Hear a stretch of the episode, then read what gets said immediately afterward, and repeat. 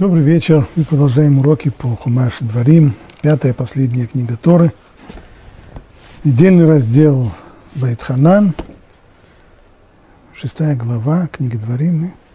Надеюсь, что с Божьей помощью сегодня удастся закончить этот недельный раздел.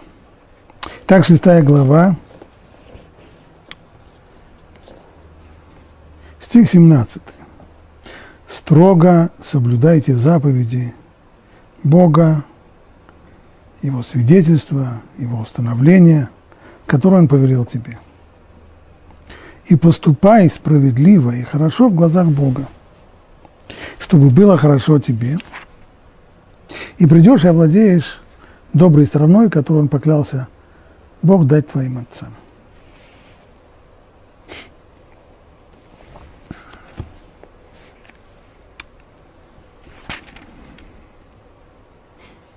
Что, все, что означает «и поступай справедливо и хорошо в глазах Бога»? Кстати, еще, прежде чем зададим этот вопрос, обрати внимание, Тора не закончила на требовании «поступай справедливо и хорошо», а справедливо и хорошо в глазах Бога. То есть справедливо хорошо – это не относительные понятия, ибо если бы было просто сказано справедливо и хорошо, так то, что в одном обществе – в одно время считается справедливым и хорошим, то в другом обществе или в другое время кажется просто жутким варварством. Поэтому, чтобы не было здесь никакой относительности, Тора точно объяснила, что она имеет в виду. Ваасита хаяшар ваатов бейней Ашем Элокеха. И ты делай то, что справедливо, и то, что хорошо в глазах Бога чтобы было тебе хорошо.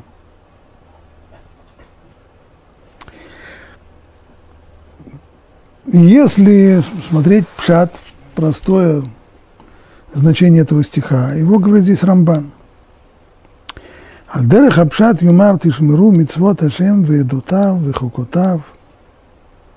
То есть пшат здесь имеется в виду, вы исполняете заповеди Бога, а они-то и есть реализация того, что справедливо, и того, что хорошо в глазах Бога. То есть, что справедливо и хорошо в глазах Бога? В заповеди. Значит, иными словами, имеется здесь в виду, вы вот соблюдаете эти заповеди, и тогда будет вам хорошо, чтобы было хорошо и тебе, и придете тогда и сумеете вы завоевать землю, которую Бог вам дает. Вот э, это пшат.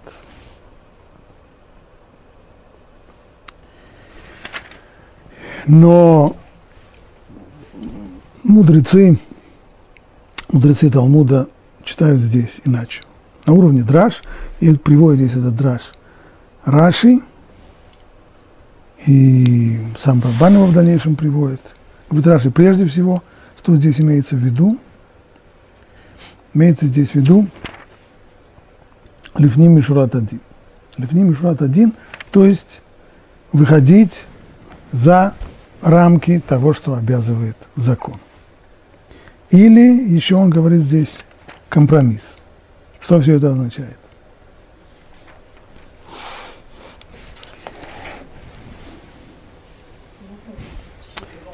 По словам Рамбана, э, что здесь имеется в виду? Прежде всего, вопрос о компромиссе. Компромисс – это означает обязанность судьи – в том случае, когда стороны приходят к нему на суд, предложить им, он не может им это навязать, но предложить им компромисс. То есть, может быть, вы хотите, чтобы я помог вам разрешить эту тяжбу полюбовно. И ты требуешь этого, ты требуешь этого. У каждого есть свои требования, у каждого есть свои притязания – быть может быть, вы встретитесь где-нибудь посередине.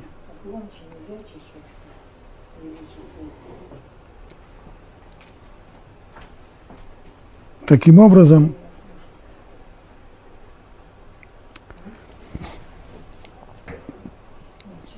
таким образом, в начале любого эти разбирательства, тяжбы, всегда будет вот эта возможность. То есть судья должен предложить одно из двух. Либо вы, что намного лучше и желательнее, либо вы договоритесь, и будет компромисс, если только вы отказываетесь от компромисса и никак не готовы пойти на компромисс, тогда придется разбирать. Это первое требование – компромисс. Второе – имеется в виду выходить за рамки того, что требует закон. Что это означает? Означает это, что и в тех случаях, когда право находится на нашей стороне, и нам по праву принадлежат какие-то вещи, какое-то преимущество, мы имеем полное право на то, что хотим получить. И в этом случае Тора требует от человека, чтобы он сделал Айшар Ватов, то, что справедливо, и то, что хорошо в глазах Бога, что имеется в виду, говорят мудрецы.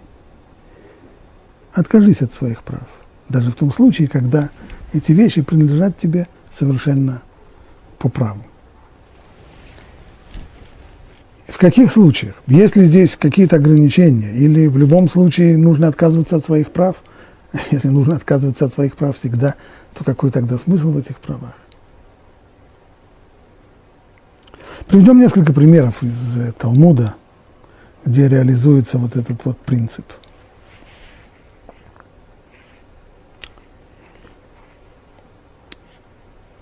В трактате Баумицея, когда речь идет о возвращении пропажи,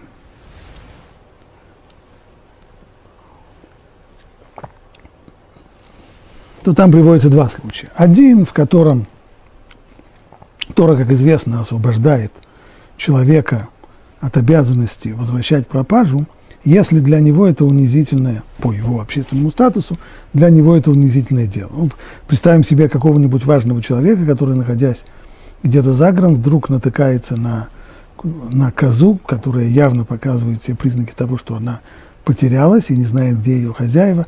Этому важному человеку сейчас э, тянуть за собой козу и разыскивать ее хозяев, это для него достаточно унизительно в глазах людей. Поэтому строго по закону Торы он свободен от этой заповеди.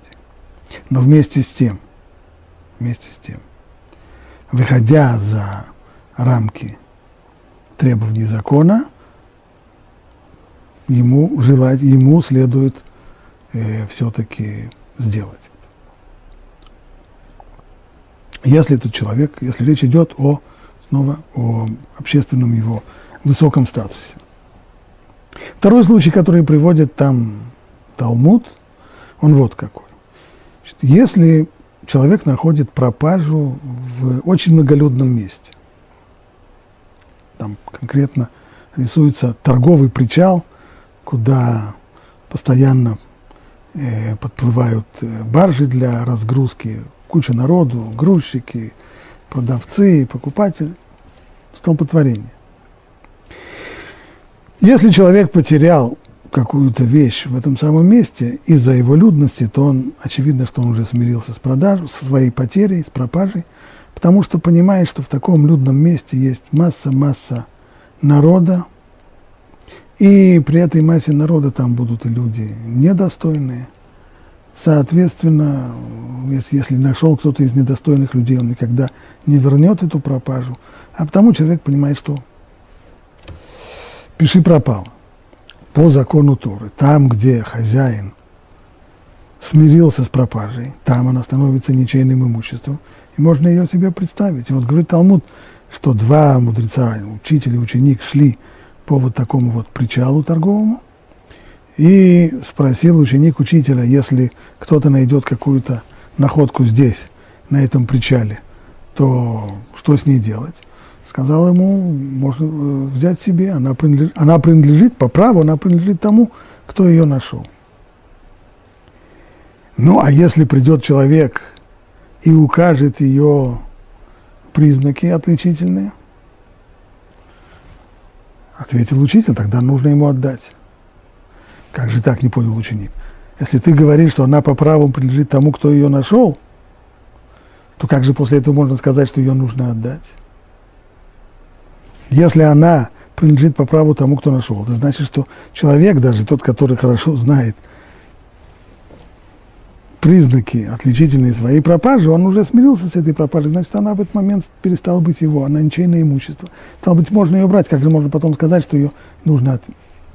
нужно вернуть. Ответил ему учитель, а вот это вот имеется в виду здесь для того, чтобы сделать, как сказано здесь, делать справедливое и хорошее в глазах Бога. То есть принимать на себя, уступать своим правам. То есть по праву она твоя. По праву это принадлежит тебе. Но ты обязан ее вернуть человеку. Не потому, что с точки зрения юридической это ему принадлежит. Нет, это принадлежит тебе. Для некоторых людей, я знаю по своему опыту, не раз э, преподавая это место, сталкиваешься с непониманием. Что значит, она принадлежит мне, когда я обязан ее отдать? Если я обязан ее отдать, значит, она мне не принадлежит. Да нет, конечно. Она принадлежит тебе по праву. С точки зрения юридической, эта вещь твоя но ты ее обязан отдать. Есть разные случаи, в которых нужно отдать. В одном случае тебе говорят, отдай, это не твое. Значит, оно находится, находится у меня по ошибке или еще по какой-то причине. Но в данном случае отдай, несмотря на то, что это твое, но ты отдай, у тебя есть обязанность отдать. Эта обязанность зафиксирована здесь в Торе, как сказано, делай справедливое и хорошее в глазах Бога. И комментарий Тосфот там на месте, представляешь, что есть три ступени вот в этом, э, в этом требовании Торы, чтобы мы уступали в своих правах. Первый случай, когда это очевидная обязанность, тот случай, который мы разобрали, когда все люди в таком случае обязаны выполнять какую-то заповедь, а один человек вследствие его особых каких-то обстоятельств, он не обязан. Здесь, безусловно, если все остальные люди в такой ситуации обязаны будут отдать, а он не обязан отдать, то здесь есть вот эта вот заповедь «и делай справедливое и доброе, хорошее в глазах Бога», то есть отдай, как и все. Вторая ситуация – там, где все, не только этот человек, но и все в данном случае, с точки зрения права эта вещь принадлежит им, но вместе с тем, и пока это еще обязанность, обязанность выходить за рамки закона и делать свыше того, что требует закон. А вот третий случай, говорит Тосфот, это известная очень история про то, как раба Барбархана – один из э, мудрецов Вавилона,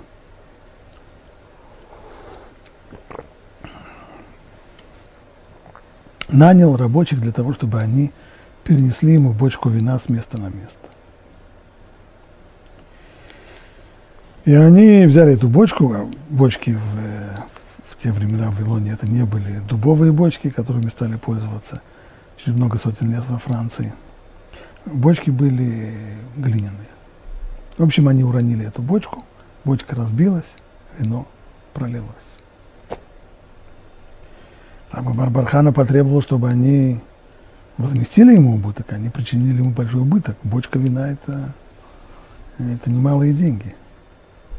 Не бочонок, бочка, которую нескольким рабочим нужно было тащить. Денег у них не было, они были работяги совершенно нищие. И тогда он конфисковал у них э, их верхнюю одежду, которую они, очевидно, сняли для того, чтобы засучить рукава и таскать эту бочку. В ответ рабочие обратились в суд, подали на него в суд, пришли на суд к Раву. Рав выслушал все, что произошло, и сказал раба Барбархана, ты должен вернуть им одежду. Спросил его раба Барбархана, это что, закон таков? так, человек причинил мне материальный ущерб. Не заплатил, не оплатил мне этот материальный ущерб. Я попытался хоть как-то себя возместить, отобрав у него его одежду, отобрав у него одежду, возмещение своего ущерба. Ты говоришь, что я должен вернуть, разве таков закон? Сказал ему Рав, да. Как сказано у царя Шломо в Мишлей, ты должен придерживаться пути праведных. Что делать? Раба Барбархана послушал. Отдал. Тут грузчики ободрились и сказали, да, кстати, мы ведь э, целый день провозились с этой треклятой бочкой и ничего не заработали. И сейчас уже конец дня, нас никто уже на работу не возьмет. А мы хотим какое-то возмещение за упущенный рабочий день. Рав послушал и сказал, так и да, надо им заплатить. Раба Барбархана снова возмутился, как это так? Это что, закон такой? Сказал ему Рав, да. Если ты хочешь придерживаться путей праведных, то ты должен им заплатить. Вот здесь вот говорит тот Тосфот, обратим внимание, что Рав не отослал раба Барбархана к тому стиху, который мы сейчас учим. И поступай справедливо и хорошо в глазах Бога. В этом стихе написана обязанность, четкая обязанность человека уступить, не качать свои права, поступить со своими правами. Но он его этот стих не привел. Почему? Потому что ситуация здесь другая. Здесь ситуация, в которой человеку был принесен ущерб. Не то, что он не заработал, это не то, что он упустил какие-то свои права. Ему был, люди ему конкретно причинили серьезный ущерб, материальный большой ущерб. И в этом случае отказаться от своих прав и в возмещении ущерба, и еще к тому же и, и заплатить им за работу, которую они фактически не сделали, тоже не работа. Вместо того, чтобы перенести бочку с одного места на другое, они ее просто разбили. Здесь Аллаха не требует от человека, чтобы он поступил со своими правами. Так? Есть предел и этим требованиям тоже. Поэтому Рав ему сказал, написано у царя Шломо, если ты хочешь, иными словами, хочешь быть человеком праведным, как там написано, ты должен придерживаться пути праведности. Хочешь быть праведником, отдай ему, отдай ему одежду. По-настоящему хочешь ходить путями праведников, заплати.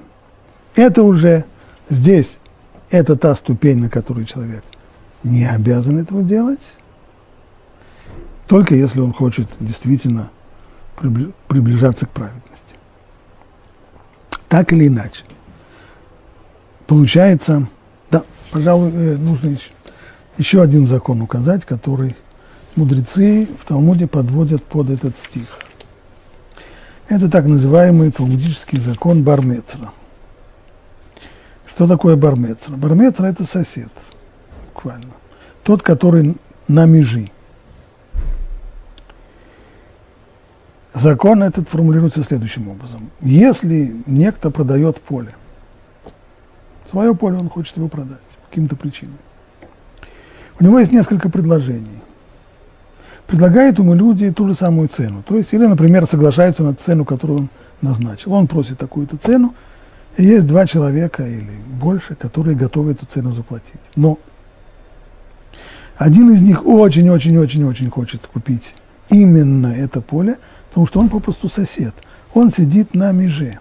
И ему очень выгодно, чтобы вместо одного маленького, вместо его маленького поля у него стало одно большое поле. Ему, сказать ему, а ты поди и купи в другом месте, это неудобно. Лучше иметь одно большое поле, чем два маленьких, потому что накладные расходы сильно сокращаются, когда есть одно большое поле. Это и расходы на, на охрану, и расходы на поливку, и многие-многие другие расходы намного-много и экономичнее, и удобнее, когда есть одно большое поле, чем в ситуации, когда есть два маленьких. Другой человек, он не сидит на меже, он, он не, не сосед, он просто, просто хороший еврей, который хочет купить и дает ту же самую цену, больше не дает в таком случае, вот это вот заповедь, говорят мудрецы Талмуда, что это заповедь. Васита Айшар Ватов, ты делай справедливое и хорошее в глазах Бога, обязывает продать поле соседу, тому, для кого это большая ценность, а не тому, для кого это намного меньшая ценность. То есть для него это тоже, ему это поле понравилось, оно ему подходит. Но в конечном итоге он может купить и в другом месте, не так страшно. Значит, здесь и покупатель, что получается, покупатель один, который не сосед, должен поступить со своими правами, уступить другому человеку. И здесь критерий вот какой. Когда я свои права использую и настаиваю на своих правах, для чего я это делаю? Для того, чтобы получить какое-то определенное преимущество. Но если это преимущество невелико по сравнению с преимуществом, которое получит мой соперник, вторая сторона, если я откажусь от своих прав, для него это преимущество большое, то здесь закон требует от меня уступить, уступить ему, ибо для него это колоссальное преимущество, а для меня небольшое. Должен в этом случае уступить. Кстати, это касается не только поля, это касается и квартир. Если кто-то продает свою квартиру, и сосед хочет ее купить с тем, чтобы, например, объединить э, две квартиры свою и ту, которая продается, а другой покупатель э, не его сосед, то в случае, когда они дают ту же самую цену, есть обязанность продать именно соседу. Понятно, что в случае, когда не сосед предлагает более высокую цену, здесь нет обязанности терять в цене для того, чтобы продать соседу. Этого закон не требует. Теперь резюмируем мы видим следующую вещь, что есть ряд действий, вот те, которые мы здесь э, упомянули, в которых от нас требуется сделать действия, не упомянутые конкретно в тексте Торы. Тора не выдала их в качестве формальных заповедей и обязанностей по отношению к другим людям. А есть только общий принцип. Васита, Айшар, Ватов, Бенеша, Ты сделай справедливое и хорошее в глазах Бога. Почему так? Как объясняет этот комментатор, дело в том, что Тора дала достаточно много заповедей. Есть очень много обязанностей по отношению к другим людям. Те вещи, которые мы обязаны делать по отношению к ним, и те вещи, которые нам запрещено делать по отношению к ним. Но из того, что сказано и формально требуется от нас, мы можем сделать вывод по поводу тех вещей, которые от нас не потребовались явно. Но мы можем понимать, что тот, кто требует, тот, кто дал эти заповеди, он этого хочет, и ему это желательно. Пример, самый простой пример в отношениях между людьми, не, не касается заповеди. Если Мать говорит мне, вскипяти чайник. То я не только, не только вскипячу чайник, а я сделаю я еще и чай. Тот чай, который она любит. А я знаю. Я знаю, как чай, который она предпочитает. Но ведь она не просила меня сделать чай. Не просила. Но из того, что она попросила, то есть из ее формального требования, из ее формальной просьбы, скажем более точно, из ее формальной просьбы я понимаю, что она хочет, хотя на самом деле своей конечной просьбы она не озвучивает. Если она попросила меня вскипятить чайник, скорее всего, она хочет чаю. А почему не кофе? Не... Потому что я достаточно хорошо знаю свою мать, я знаю ее вкус. Изучая не один год ее желания, потребности и просьбы, я понимаю, к чему все клонится. Я понимаю, что она хочет, в чем она заинтересована. Точно так же в отношениях заповеди Торы. Есть заповеди, формально оформленные как требования. Делай то, делай все, делай пятое, десятое. есть запреты, вот этого и этого не делай.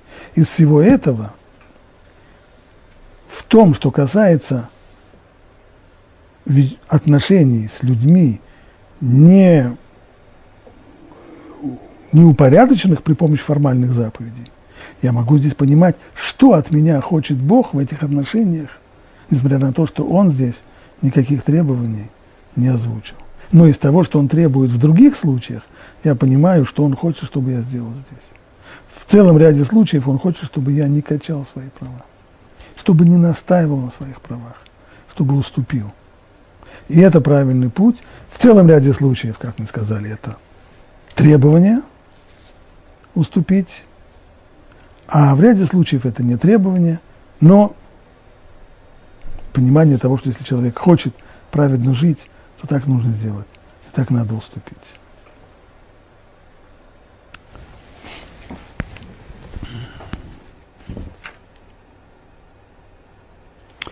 Можно ехать дальше.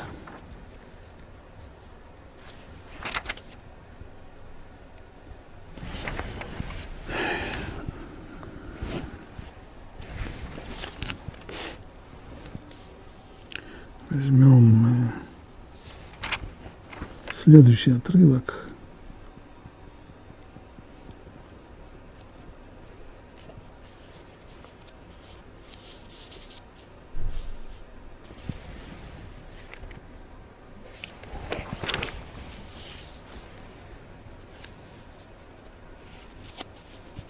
Возьмем вот какой отрывок. Я здесь немножко пропускаю. Когда начало седьмой главы.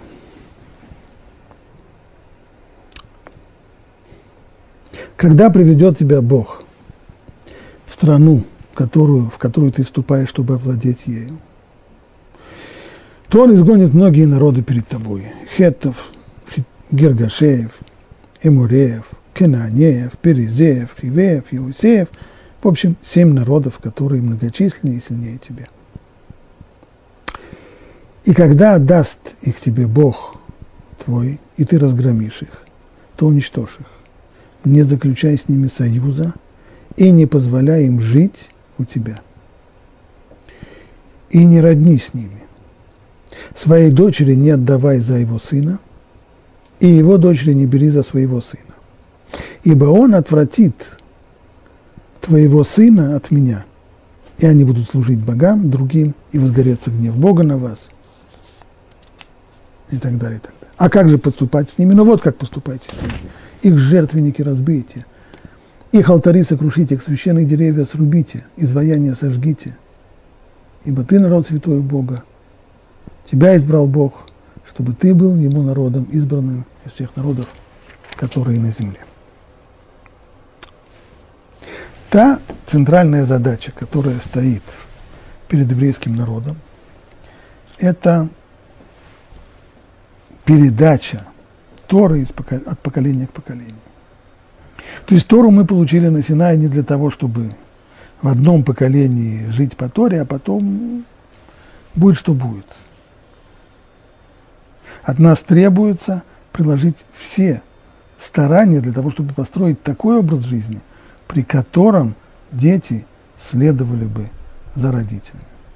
Это непросто. Это совсем непросто.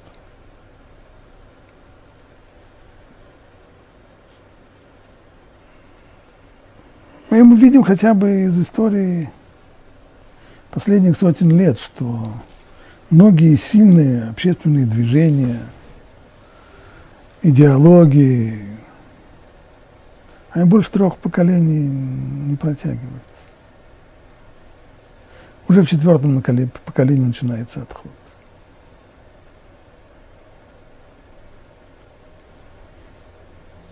Обеспечить гладкую передачу закона от отцов к сыновьям, это действительно нелегкая задача. И здесь Тора устанавливает первое необходимое обязательное условие, без которого ничего не получится. Если еврейский народ сейчас должен завоевать страну Израиля, если он с этой страны из этой страны не изгонит народы, которые там живут сейчас, образ жизни которых резко отличается, не просто резко отличается, противоположен всему тому, что требует Тора, то долго мы не протянем.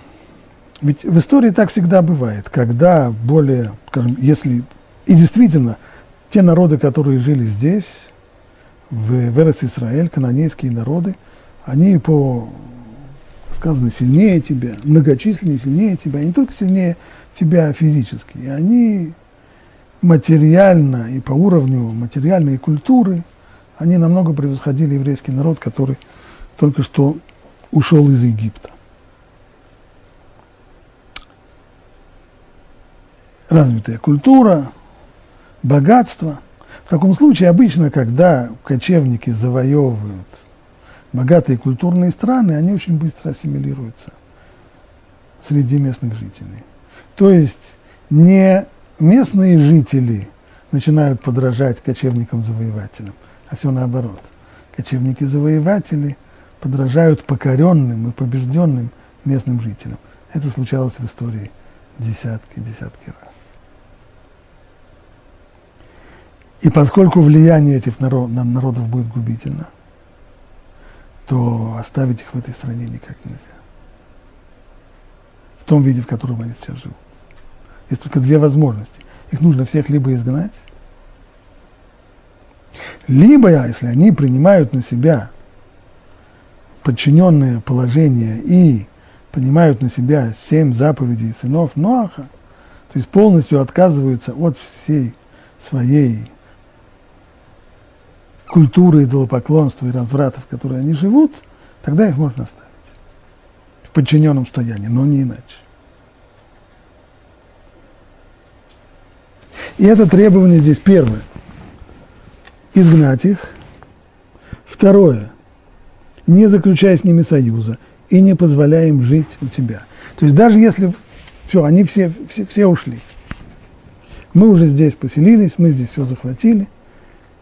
И теперь вдруг приезжает какой-то кнанеец и говорит, э, я бы хотел у вас э, купить э, квартиру. Вот, за свои родные гроши, ничего не, не прошу. Плачу, нельзя давать ему покупать. Не позволяем жить у тебя. То есть такому идолопоклоннику продавать ему недвижимость в Святой Земле нельзя. Дальше еще более строгое требование. Не, родит, не родниться с ними. Исключение смешанных браков. Дочери твоей не отдавай за его сына. Не родни с ними. Дочери твоей не отдавай за его сына. И дочери его не бери за своего сына.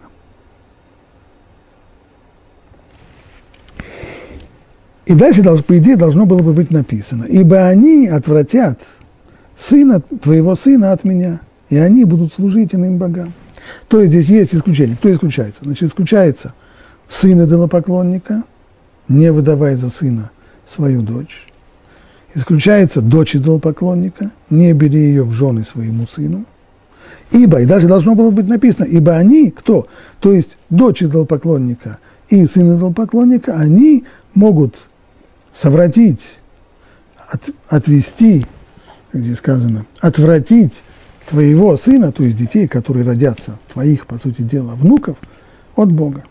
И уже на третьем поколении передача Торы остановится.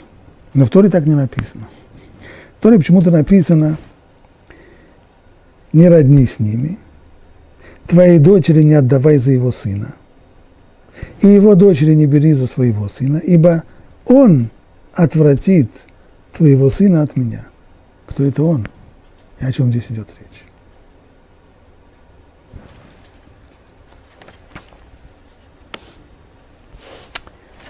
Раши здесь на месте объясняет следующую вещь. Читать его.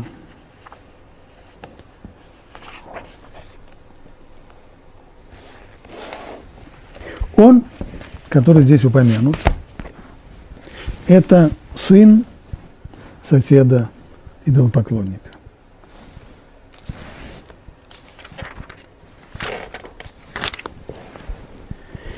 О нем говорится в начале стиха. До, своей дочери не отдавай за его сына, потому что он,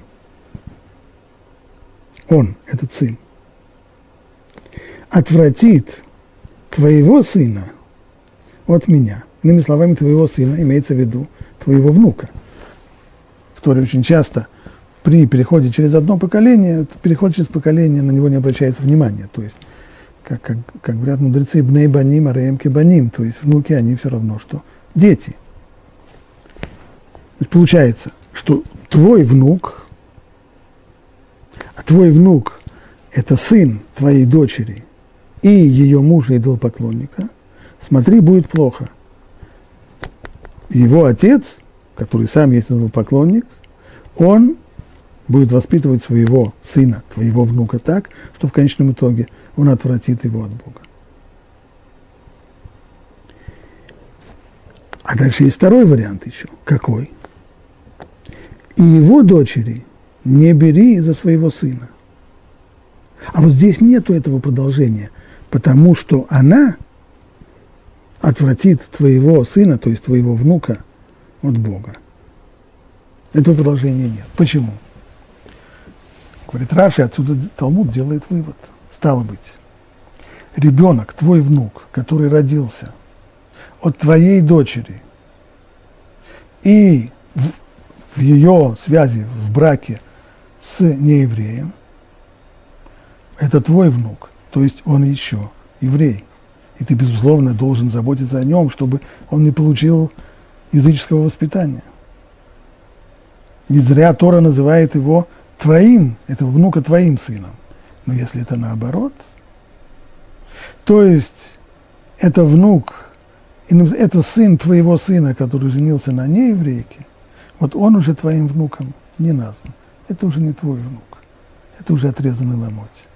Это уже ее сын. И отсюда Талмуд еще в Мишне, в Мишне делается э, следующий вывод, формулируется правило, что во всех подобных случаях, как, например, браки с неевреями, которые браки с точки зрения э, браками не называются условно, ибо с точки зрения Аллахи они недействительные, во всех подобного рода браках, с точки зрения генеалогии, Тора здесь идет, то есть устанавливая, кто, кто здесь является определяющим – по отнош... в определении статуса ребенка, мать или отец, Тора здесь идет вслед за матерью, ибо мать является непосредственной физической причиной рождения ребенка. Если это другая ситуация, когда брак, он э, реальный, действительный, точки зрения Аллахи, то там определяющим является отношение к отцу.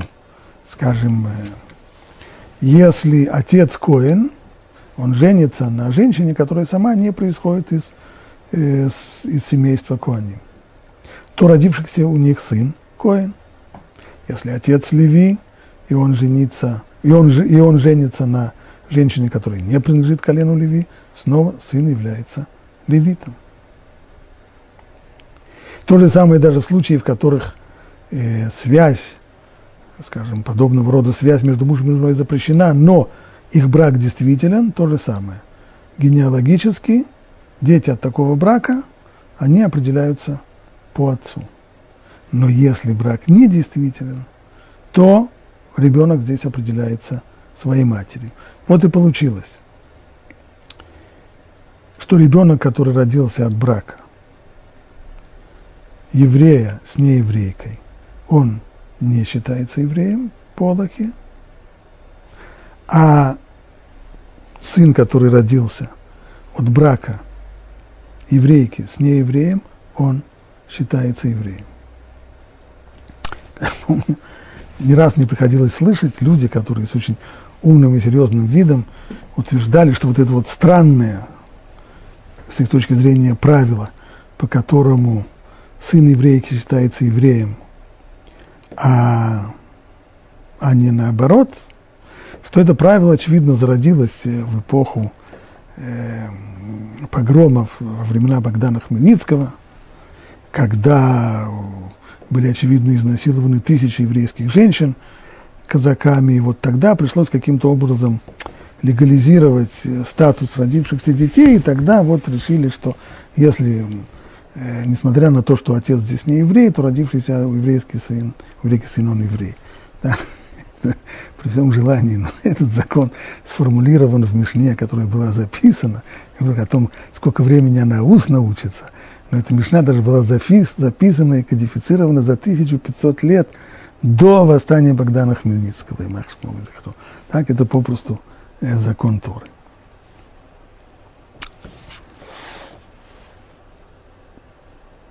Понятно, здесь необходимо еще еще один момент здесь осветить. Люди иногда думают,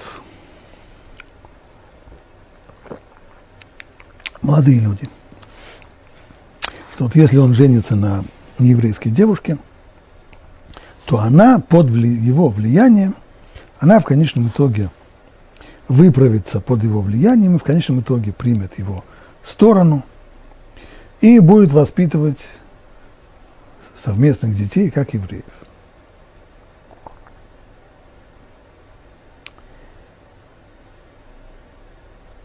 И тогда человек э, будет знать, что это его дети. Да, их мама не еврейка, но дети будут воспитаны как евреи. Это, это иллюзия.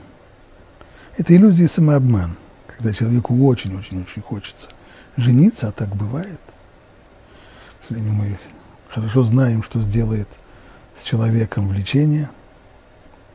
И когда ему очень-очень-очень хочется жениться на определенной девушке, которой он увлекся, единственное, что совесть, он говорит, ну как же, а как же твое еврейство? То здесь он себя успокаивает, ну, с ничего, она в конечном итоге, я на нее повлияю, и, и она будет воспитывать детей как евреев. Или даже некоторые люди говорят, даже больше того – да, слушай, наверное, я на нее повлияю, и она сделает гиюр. Это тоже самообман. Потому что если, заключая брак, до заключения брака, девушка не высказывает заинтересованности в том, чтобы сделать гиюр, можно быть уверенным, что и в дальнейшем она его не сделает. И вместо того, чтобы она следовала за своим мужем в еврейском образе жизни, произойдет с точностью до наоборот. Он последует за ней. Поэтому необходимо помнить, как и вообще любые, ну сказать, что это общее правило совместной жизни, когда человек думает, что вот он женится на ком-то, и она правда, сейчас у нее есть серьезный недостаток, но она его исправит, или она выйдет замуж за X, правда, у него есть серьезный недостаток, но она уже на него повлияет, и он его исправит, это совершеннейшая иллюзия. Никогда этого не произойдет.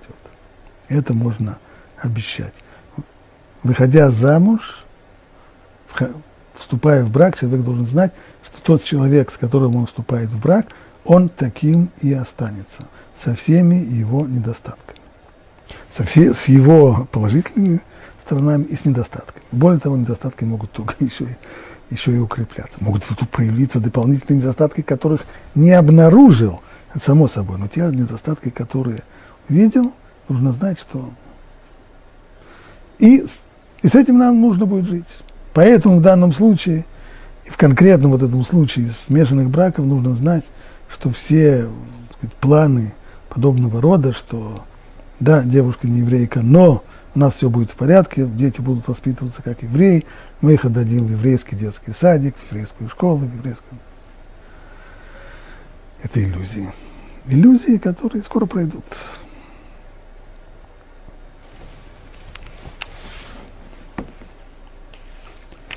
Завершая главу Вайтханам, чем только еще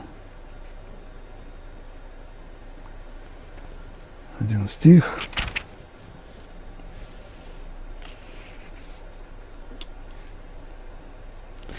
Знай же, что твой Бог, Бог всесильный и верный, хранящий союз и милость к тем, кто любит Его и соблюдает Его заповеди на тысячу поколений, и воздающий ненависть ненавистникам своим, чтобы уничтожить их, незаметно он воздать ненавистнику своему.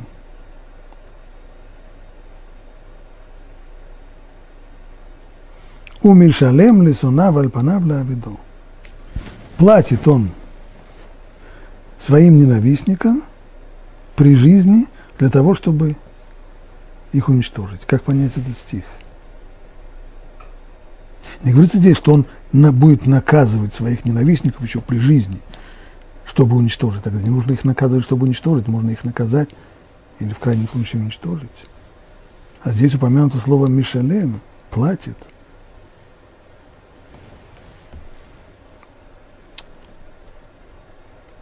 Раши, поясняя эту строку, приводит здесь статую из Талмуда. Имеется здесь в виду следующее. Говорит Талмуд. Речь идет о человеке, который называется здесь ненавистник, тот, кто ненавидит Бога, то есть человек, который, очевидно, нарушает его заповеди, ему дается награда за те заповеди, которые он совершает. Ведь, несмотря на то, что человек, нет же людей черно-белых, да, человек, который нечестивец, и он нарушает запреты, и он... Но ведь есть же хоть немного, хоть немного добрых дел, которые он делает. Конечно, есть, очевидно. Вот ему дается награда за них при жизни для того, чтобы не оставить ему никаких шансов на жизнь в грядущем мире. Что это все значит? Стараемся коротко объяснить.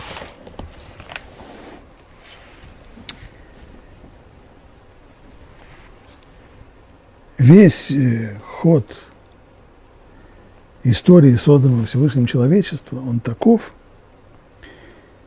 что в нем есть подготовительный период, который мудрецы сравнивают с коридором, который ведет в зал. А зал – это то, что называется Олам Аба – мир грядущий. Мир грядущий, который должен быть совершенным, гармоничным миром, в котором человек будет наслаждаться. А для этого-то он, собственно говоря, и был создан. Но только для того, чтобы попасть в этот грядущий мир, человек должен того заслужить. А чтобы он мог это заслужить, ему дана свобода выбора. Ибо если бы человек не обладал свободой выбора, то даже если бы он совершал самые правильные поступки, это не было бы его заслугой. А грядущий мир нужно заслужить. Почему нужно заслужить и почему нельзя получить его как дармовую подачку, это отдельная тема, которая выходит за рамки возможностей этого урока. Но коли дана человеку свобода выбора, это значит, что он может делать правильные поступки, а может и неправильные. Значит, он может заслужить, а может и не заслужить. А в конце, в грядущем мире, нужно собрать общество людей, которые все того заслуживают – ну а если не все заслужат, тогда что? Более того, может, конечно, теоретически быть картина, в которой будут грешники и праведники. Одни будут беленькие, другие будут черненькие. Одни будут good guys, а вторые будут bad guys. Они будут хорошие парни, другие будут плохие парни. Хороших парней ждет жизнь в грядущем мире, а плохие парни будут уничтожены. Картина теоретически возможная, но малореальная, потому что тот же самый та же самая свобода выбора, которая дает возможность человеку быть либо хорошим, либо плохим, она дает возможность одному и тому же человеку быть одновременно их, их хорошим и плохим, совершать одновременно и хорошие, и плохие поступки. Значит, скорее всего, и так на самом деле это мы видим вокруг себя, люди не бывают хорошими или плохими, они бывают хорошие плохими, плохо хорошими, в них все смешано. Плохие, хорошие поступки, плохие, хорошие черты, качества характера, заслуги, достоинства и провинность. Как же в этой ситуации? Как же быть? Решить, что все будет решено по большинству, то есть тот, у кого большинство хороших поступков, в том, тот, в ком добро представляет собой более сильную сторону, он заслужит жизни в грядущем мире, а все остальные, кто, как не прошли, установить какой-то проходной балл, и тот, кто не пройдет по этому проходному баллу, окажется ниже ватерлинии, значит, не пойдет. Ну а что ж тогда будет со всеми хорошими поступками, которые он совершал? Поэтому Всевышний установил порядок, по которому воздаяние за поступки разделяется как минимум, некоторое приближение, прощение, как минимум на две стадии. Это воздаяние при жизни человека, наличными, и воздаяние в грядущем мире. Когда основное и главное воздаяние – это воздаяние грядущего мира. Но для людей нечестивых, которые не, не набирают проходного балла, которые оказываются ниже ватерлинии, они не могут попасть, у них такое количество провинностей, что попасть в грядущий мир им исключается. Для них существует награда в этом мире для того, чтобы полностью, полностью расплатиться с ними за все их заслуги. А нет человека, самого страшного нечестивца, у которого не было бы заслуг. У них есть заслуги тоже. За их заслуги с ними расплачиваются наличными в этом мире. И поэтому у них может быть вполне сказать, спокойная, зажиточная, удобная, здоровая жизнь с массой удовольствия. И чем больше добрых дел они делают, тем больше удовольствия в жизни у них будет. С другой стороны, для праведников, которые, очевидно, имеют все шансы на жизнь в грядущем мире, но вместе с тем нет праведников, у которых нет хотя бы немного прегрешений, а все эти прегрешения будут им жутко мешать в грядущем мире, то необходимо их очистить. Поэтому для них тоже существует воздаяние в этом мире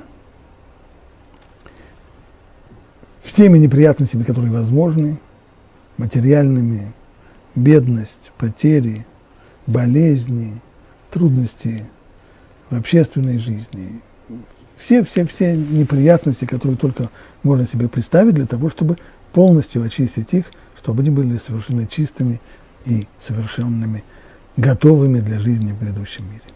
Вот об этом и сказано здесь, что Всевышний Мишалем Лисунав, он платит своему ненавистнику еще при жизни.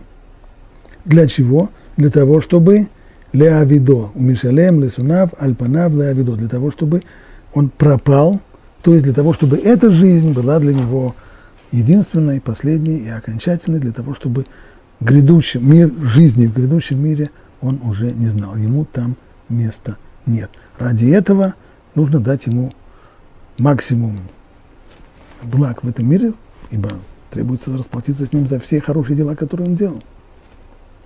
И закончу известной историей, как одна, однажды, к, это было в конце XIX века, э, к одному раввину пришел некоторый молодой человек по какому-то делу, был молодой человек, которого таких людей в, в Европе, в особенности в Восточной Европе называли маскель, то есть образованный человек. Иными словами, это были, были люди, которые уже получили нееврейское образование и сильно-сильно, кто больше, кто меньше, но в общем отходили от, от соблюдения Тора.